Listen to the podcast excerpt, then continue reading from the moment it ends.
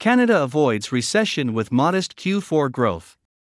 Canada yet again dodged the recession bullet after posting modest fourth quarter growth in 2023, making it likely the Bank of Canada will hold the line on interest rates. Real gross domestic product increased by an annualized rate of 1%, according to a new report from Statistics Canada. The increase surpassed the expectations of both economists and the central bank.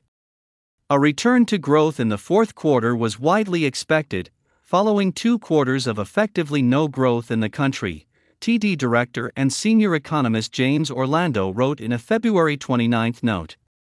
While today's report came in better than consensus and much better than what the BOC was thinking, the narrative on the Canadian economy remains the same. High interest rates are weighing on economic growth.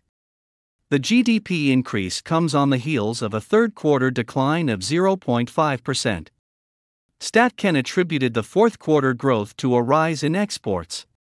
Bank of Montreal chief economist Douglas Porter says the economy is grinding forward thanks to solid U.S. spending trends that in turn have boosted Canadian exports.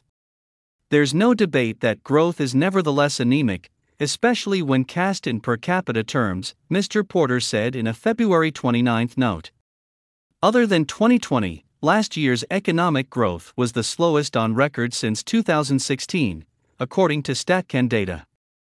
Despite that, household spending rose 0.2% in the final quarter of the year, after edging up 0.1% in the third quarter. The increase, StatCan said, was led by higher spending on new trucks, vans, and utility vehicles. While consumer spending increased in the final quarter of the year, it continued to decline on a per capita basis due to the country's strong population growth.